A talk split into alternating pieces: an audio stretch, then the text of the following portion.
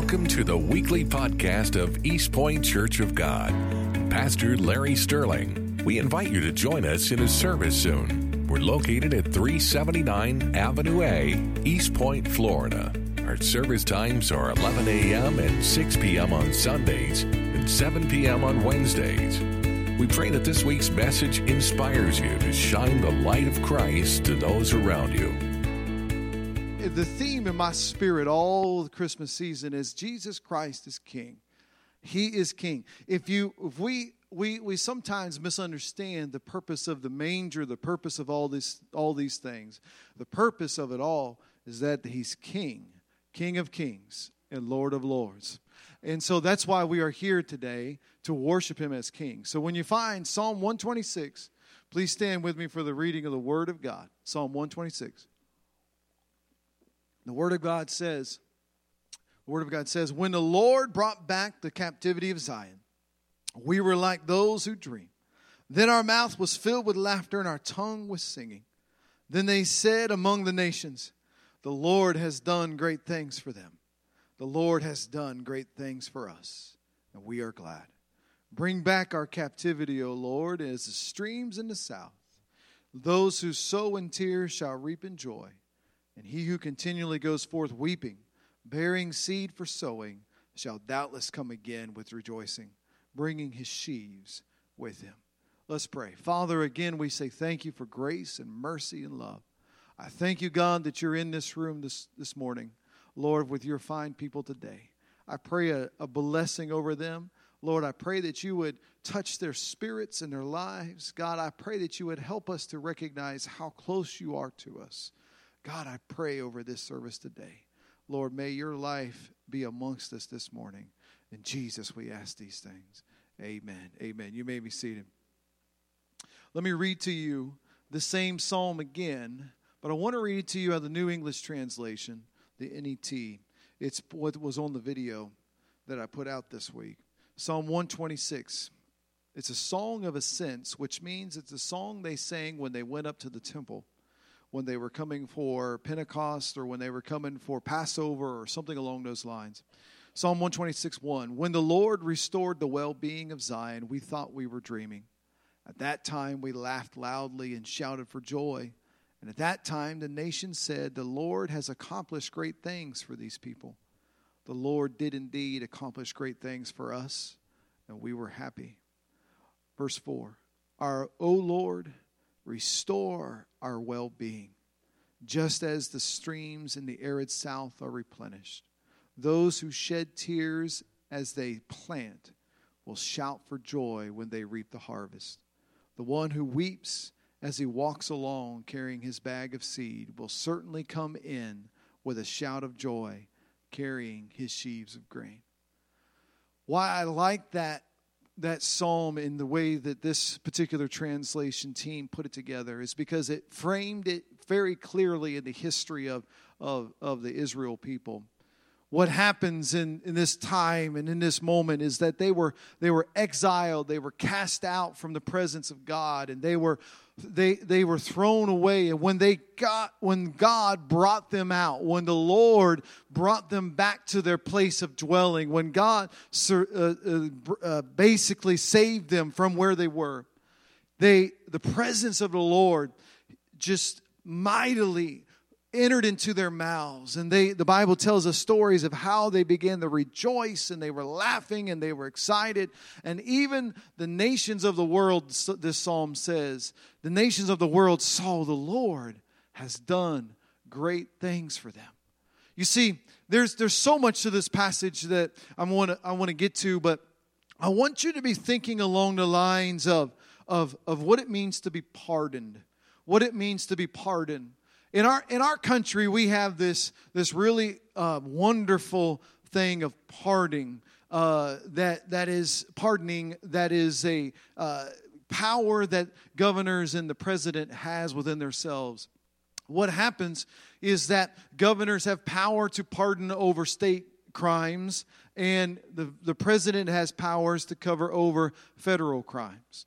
And so when the, the, we, we see this is a when a president or a governor feels that an injustice has been committed or something along those lines, they they will pardon the individual for their law so that the, their transgression they were convicted of, so it, it's wiped away off of their record that like it's never happened before this is something that I, I see a lot that is really because uh, close to seeing what I believe is one of the most important messages of the gospel and why I believe the founding of this country was founded on these understandings of, of, of what it means to live scripturally that sometimes people just need grace. And that this this moment uh, that's interesting to me. There were two basic, two major presidential pardons that, that I, I want to mention to you this morning before we go further. And that is, in, in some of your lifetimes, the uh, very close, the, the closest one was uh, that I want to mention is uh, Gerald Ford pardoning Richard Nixon. If you were alive during that time, you saw this nation in turmoil. You think it's bad now with the way the government works. It was really, really bad in the early 70s and all of the turmoil that was in the world at that time. And there, there, the country had just come through Vietnam. It had been in such a horrific shape. There was protests on a regular basis. It was the, the country was really could not afford another major, major, major scandal, and it just kept escalating with Nixon over and over and over again. And this is something that happens that, that really is a rare thing. A politician surrendered his essentially surrendered his office because it cost Gerald Ford everything to pardon Richard Nixon. When he pardoned Richard Nixon, whether you agree with it or not, it literally, Nick, uh, Ford's purpose of pardoning Nixon was simply this he did not want the country to go through any more pain, and he did not want the country to go through having a president behind bars. He wanted those two images wiped away from, from uh, the potentiality, and he did not want that happening. And so he did that, but it cost him completely he lost his political fame. He lost everything. He was a rising star, obviously, as president at that moment, and it, he was done after that moment. Another time that that I, I see that is interesting that I found in the use of the presidential pardon is a, something we don't talk about a lot, but it's in 1868. The United States had just come through the, the Civil War. They had gone through uh, a time of turmoil where, where the, the nation had split literally in two, and North was fighting against South, and there was trouble there. And once the North had overwhelmed the South and had declared victory, and, and uh, they had signed the, the treaty, the, the reality was is that there were people in the government wanting to destroy those that fought against the, the, uh, the Union literally the soldiers, the Confederate soldiers, there, were, there was a faction in the United States government that wanted all the Confederates tried for treason and hanged and dead. And some of you this morning, if you have a relative of a Confederate soldier, would not be here if Andrew Johnson did not walk in in 1868, pardoned all the Confederate soldiers, and said that we're just going to blanket pardon them all. And that they raised their guns against the United States, but we're going to free them from any transgression, from any crime of treason committed against this country. And what Andrew Johnson did was literally save an entire generation that people around here today would or would not be alive if he hadn't done this. So hear me today. Was in both of these situations, Nixon in the Confederates, whether you're eh, from a pure legal perspective, they were both guilty.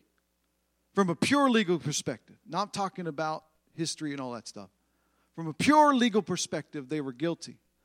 But you know what? Sometimes somebody comes in and changes your destiny. Whether or not you want to realize it or not, you and I are guilty. You and I are guilty We are guilty because we walk into a situation and we do we are enemies of God. We are enemies of God. Jesus called us that, children of the devil. He called us children of the devil, and that all we, even though we were children of the devil, we still have some kind of understanding of what it means to give good gifts. But we are, we are literally people that are born with our native language of desiring to rebel against God. Paul says it in Romans 7 when we want to do right, we don't, and when we don't, uh, we get all twisted up. And so we, we, we try to live it, we can't do it. And we, we, we, we just find ourselves in a vicious cycle over and over and over and over again. And we, we need help because you know why? Because we are guilty. We are guilty. We are in, in, in, need of a Savior. We are in need. And here's the thing that is majestic and mightily, the thing that, that people may like, may not want to hear about it. They may not want to talk about it and they may not feel like you, you deserved it. But you know what? I don't care. He's just as like those Confederates were, were pardoned and no one could bring it back to their charge ever again. Let me tell you, Nixon was pardoned. It didn't matter what they sued him for. It didn't matter what they went after him. He, the president had wiped it off of his charge. It was no longer to be held accountable to them. I'm telling you, I'm guilty, but my Jesus pardoned me. And I don't care if you want to remind me of what I was. I tell you, I was guilty, but my Lord Lord came down and said, You are pardoned. Why? Because I committed, I, I admitted my sin and I said, Lord, help me. Forgive me. Amen. Go ahead. Praise God. You see, we, we, we recognize that the pardoning of God is, is such a majestic thing that when God says it's done, it's done. When God, when Jesus was on that cross and he pronounced that it was finished, he meant it was finished. It didn't matter what somebody else may said. It doesn't matter what your friends bring up about your past. It doesn't matter where you are right now. If you come to the Lord Jesus Christ and you bow your knee to him, there's this holy pardon that comes down from on high and he washes your sin away. And it doesn't matter where you've been and it doesn't matter how vile you may have done when God God says it's over, it's over. People may bring it up, people may talk about it, but you can say, I'm walking in the grace and the mercy of God. And yes, I don't deserve this. Yes, I am guilty, but my Jesus, He came on the scene. He showed up in my life. He forgave me. And yes, I know I don't deserve it, but you know what? He decided to bless me.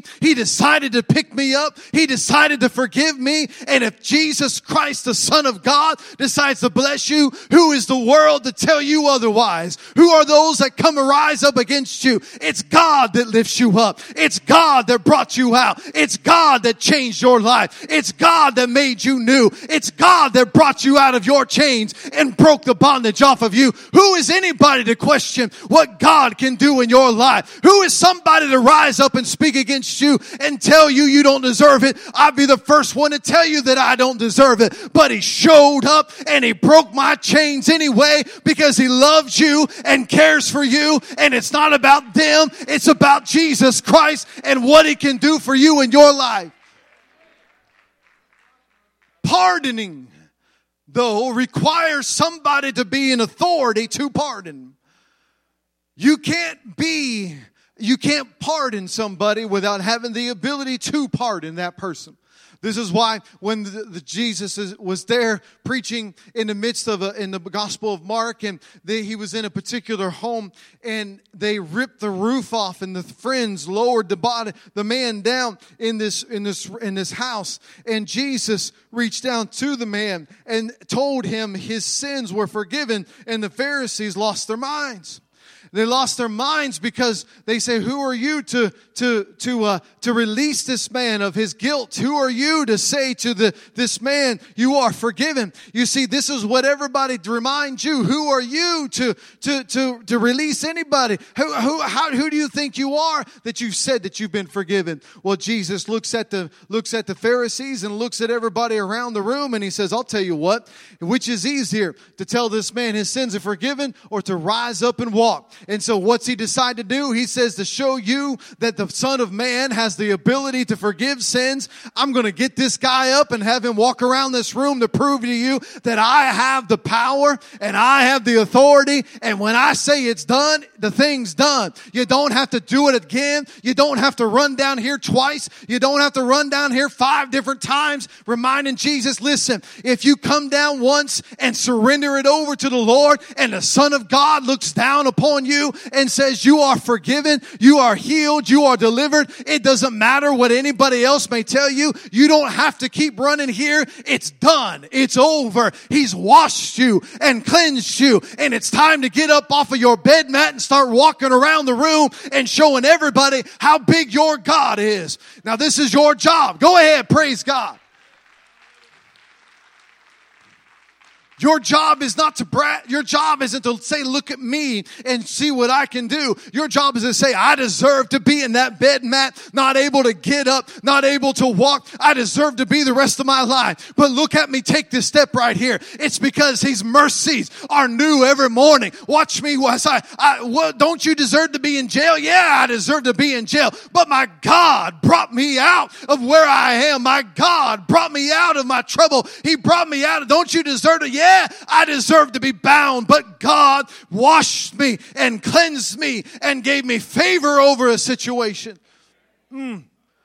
You see, when you recognize how good your God is, you will, re- you will see the greatness of His forgiveness and His love for you in your life. He will, you, you begin to start turning the praise to Him. You don't get about yourself and you don't brag about yourself. You say, had it not been for the Lord who saw me where I was, had it not been for God who saw me in my wickedness and saw me in my pain, and He did not look at my pain, but He looked at me. He didn't look at who I was. He looked at me he, he didn't look at my sin. He looked at me and he said, if you reach my hand, I'll heal you. If you reach my hand, I'll deliver you. If you reach your, my hand, I'll, I'll set you free. And you know what? You know what happens? God reaches down into that situation and heals a particular individual.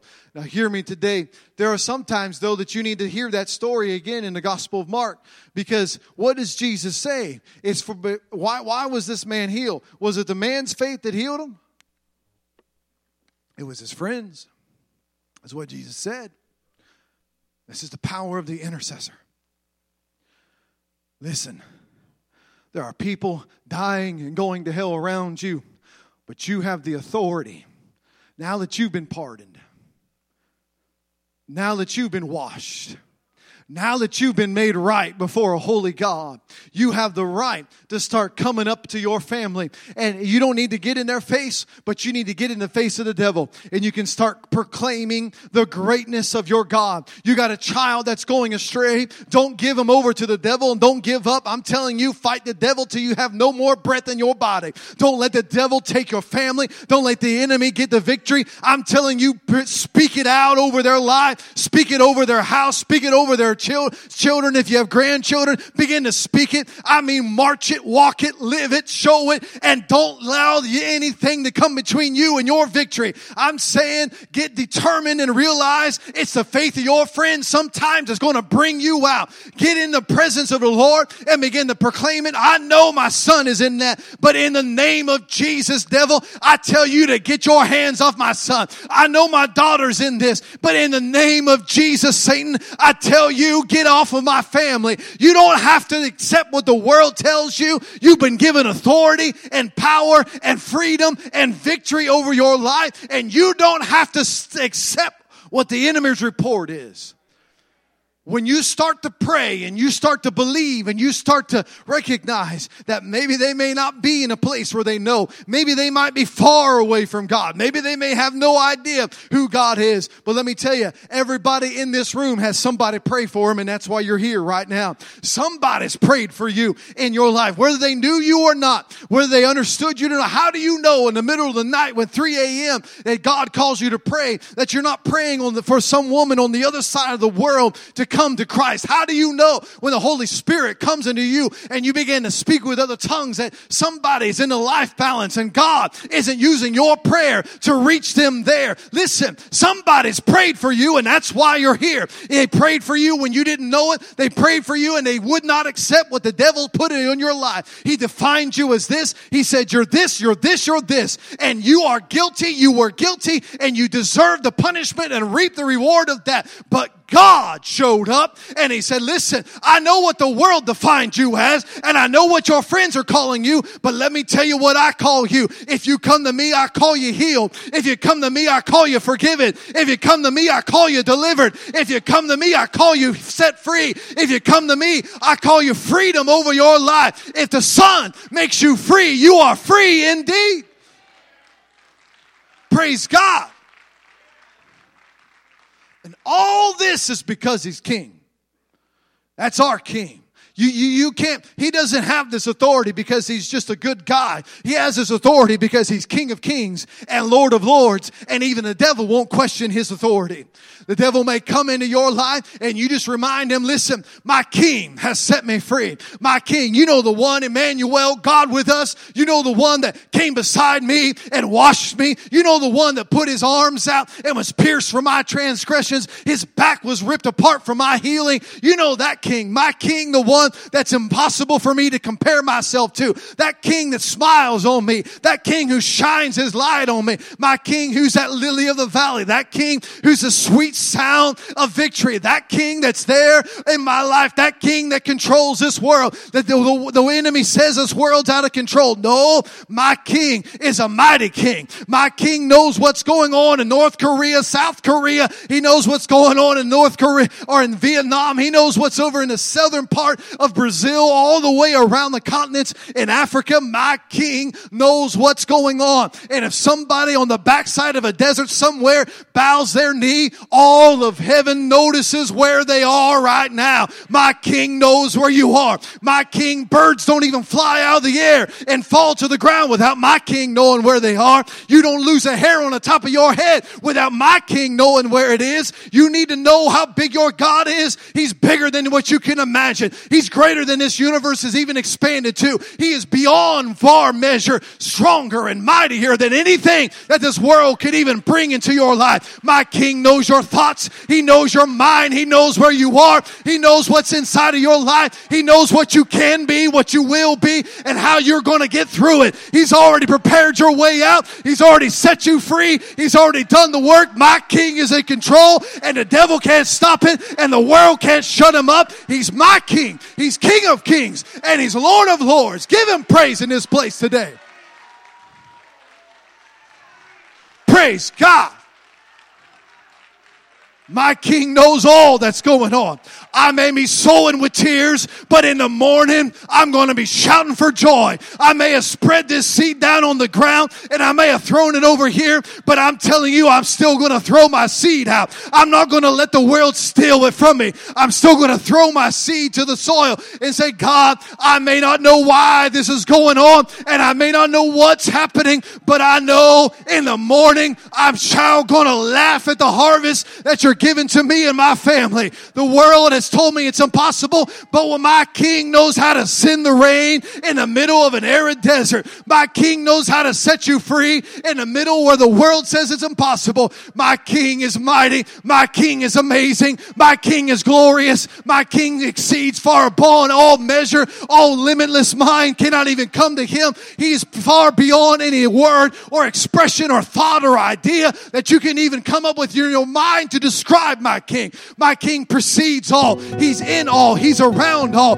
He gives breath to the living. He speaks life over your body, over your house. Your house does not exist without my king knowing it exists. Your being does not exist. Your heart does not beat without my king knowing your heart. beats today. The breath that you have in your lungs today is my King. Put it into your breath, into your lung. You move and have your being because my King decides that you can move and have your being. He is the King of kings. He is the Lord of lords. He was there when the oceans were told to stum this far and go no further. He was there when the world said, There's the sun, and He hung it right there in the sky, and He said, Move there, stop there, and move no further. He was there when He hung the moon in the sky, and He says, Move around this earth so the tides will move and come and go. He was there when He set the world in the exact angle, the way He put it, so that it would spin in the exact way, so gravity would be, so life would be produced, so that the atmosphere would be in the perfect way, so that you could breathe and understand.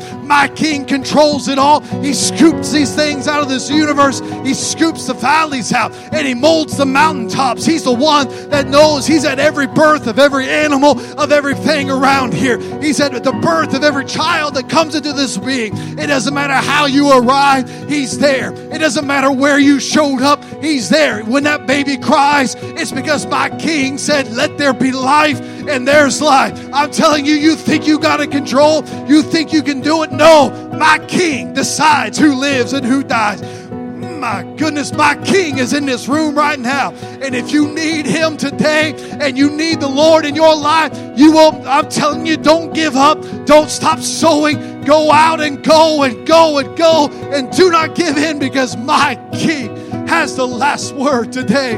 Bless the Lord. That's why you can say the name of Jesus and it matters because He's King. That's why you don't have to have fancy prayers and you don't have to come up with great ideas and you don't have to have understanding. All you got to do is say Jesus. You don't have to go to college and you don't have to go to seminary and you don't have to go. You just need to grab the Word of God and know who it was and His name is Jesus. That every knee shall bow and every tongue shall confess that Jesus Christ is Lord to the glory of God the Father. He's Jesus, King of kings and Lord of lords. Jesus is in control of this place. This is why when you pray, you mention the name of Jesus. Because that's the name of your King. Thank you for listening to the weekly podcast of East Point Church of God and Pastor Larry Sterling. The Lord bless you and keep you. The Lord make his face shine upon you and be gracious to you. The Lord lift up his countenance upon you and give you peace.